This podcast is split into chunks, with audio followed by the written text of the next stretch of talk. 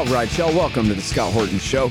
I'm the director of the Libertarian Institute, editorial director of antiwar.com, author of the book Fool's Errand Time to End the War in Afghanistan, and the brand new Enough Already Time to End the War on Terrorism. And I've recorded more than 5,500 interviews since 2003, almost all on foreign policy, and all available for you at scotthorton.org.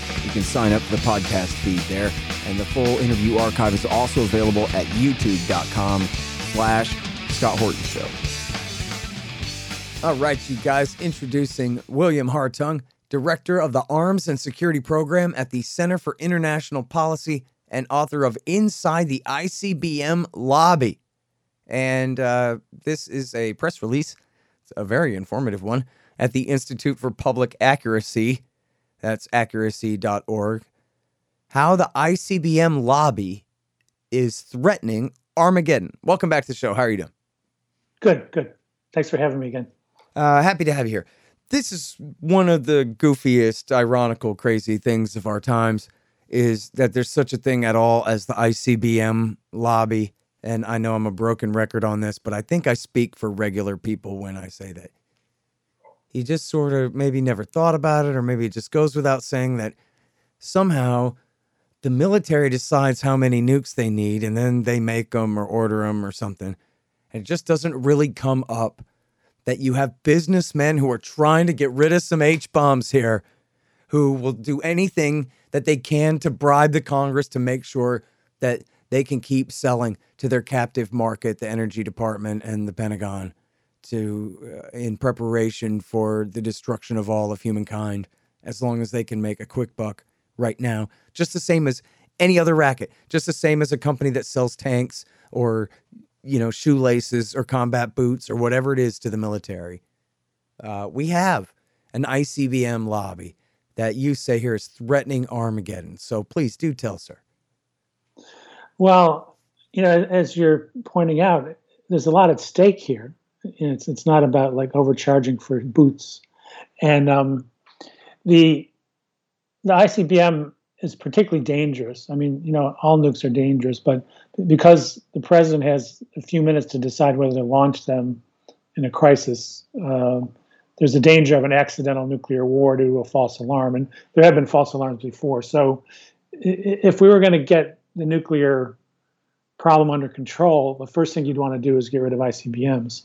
And yet you've got senators from the states where the ICBM bases are, or where they do development work on the ICBM, who've blocked almost every single attempt to spend less on ICBMs, to reduce the numbers, to even study alternatives. At the end of the uh, when they negotiated the New START treaty, they got rid of 50 of them. There's 400 left. So they said, well, let's destroy those 50 silos. The lobby said, oh no, maybe we'll need them in the future if we rebuild up again. So literally any little change that you might think about this lobby, which is senators from relatively small states, Wyoming, North Dakota, uh, Montana, and Utah, have had kind of a stranglehold on uh, policy on this, uh, backed up, of course, by the corporations. Uh, Northrop Grumman has a $13 billion plus no bid contract to build a new ICBM. It's not bad enough we have them in the ground, but now they want to spend over $250 billion building and operating a whole new one, which, of course, in wonderful Pentagon parlance, they call the ground based strategic deterrent, which doesn't sound so bad, like not like something that's going to end life as we know it.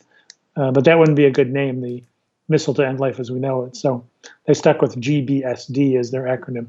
Um, but anyway, yes, so this is, I think, because of what's at stake, the fact that a relatively small number of senators and corporations are keeping us down this road, uh, I think is one of the most dangerous and outrageous examples of influence peddling uh, that we have. Yeah, it's completely crazy. And now, um, just off the top of your head, can I ask you? Do you know how many megatons are we talking about in the missiles that you know we're discussing here in these these Minutemen, for example? Yeah, I don't know. I know it's like many, many multiples of the uh, the power of the bombs that killed a few hundred thousand at Hiroshima and Nagasaki. So it's it's it's huge, huge uh, explosive power. and of course they're. Um, Are these? have- do you know if these yeah. have uh, multiple reentry vehicles? Uh, you know, per missile. yes, they That's do. the ones we're talking about here, right? Are the big ones, right? Yeah, exactly. Mhm. Um, so you could have a, one rocket that actually takes out four or five cities, something like that. More, maybe exactly. Yeah. Yeah. So you know, the U.S. has um, 1,550 deployed nuclear weapons and about four or five thousand in the active stockpile. So, you know, a handful of those.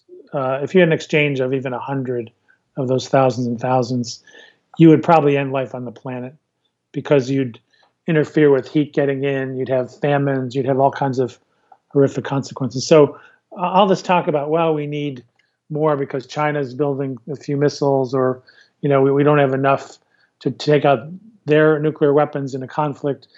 Once you start using nuclear weapons, essentially life is over. And so, a lot of the arguments used in Washington for why we need a tweak here, a more reliable weapon there, a different capacity here, um, really is irrelevant to our survival. In fact, uh, it's a counter to our survival. Yeah. Hey, y'all, check out our great stuff at libertarianinstitute.org slash books. First of all, we've published No Quarter, The Ravings of William Norman Grigg, our institute's late and great co-founder. He was the very best one of us. Our whole movement, I mean. And No Quarter will leave his mark on you, no question.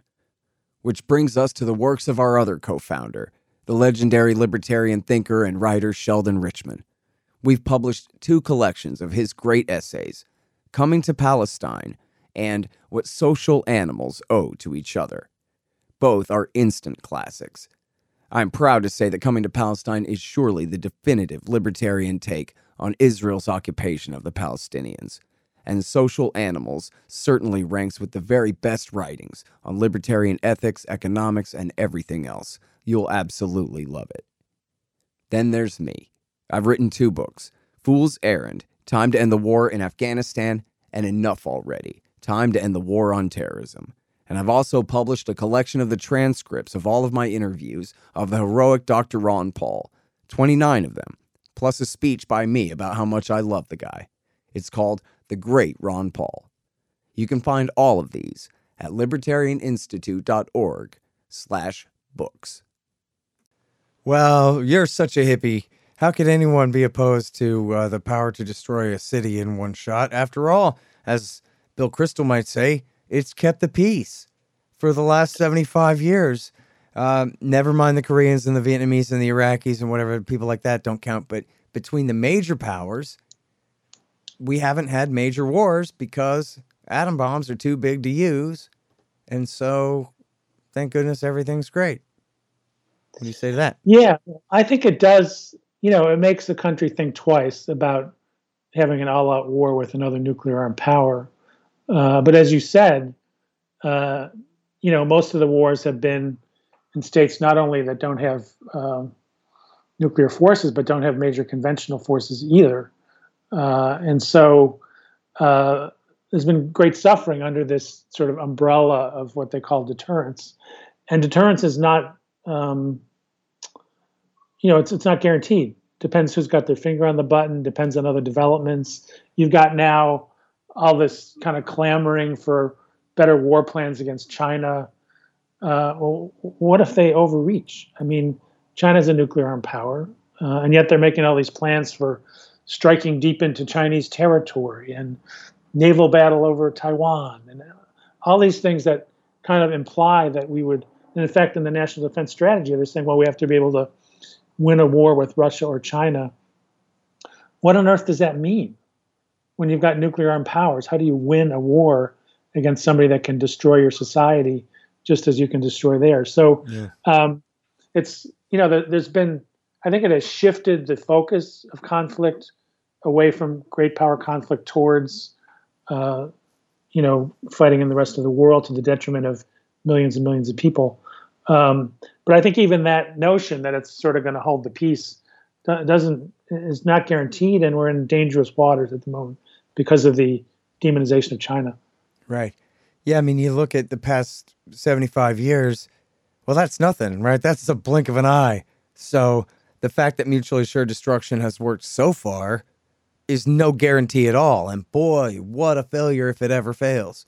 You're talking about losing cities at a minimum, maybe losing entire civilizations off of the face of the earth, setting humanity back a thousand years or some crazy thing.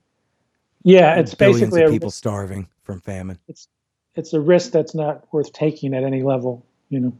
Yeah, man. Um, all right, now, uh, so I think part of the context here, though, is that there's pressure to get rid of these Minutemen, right? That some reasonable people inside the military establishment even think that you know we could just rely on our subs and air power, and we don't really need the nuclear sponge in the middle of the country. That's the other crazy, ironical thing about all this is all these Minutemen are there mostly to distract Soviet or Russian forces that they have to waste all their nukes nuking the middle of the country, which is supposed to somehow spare the coasts, which is ridiculous anyway.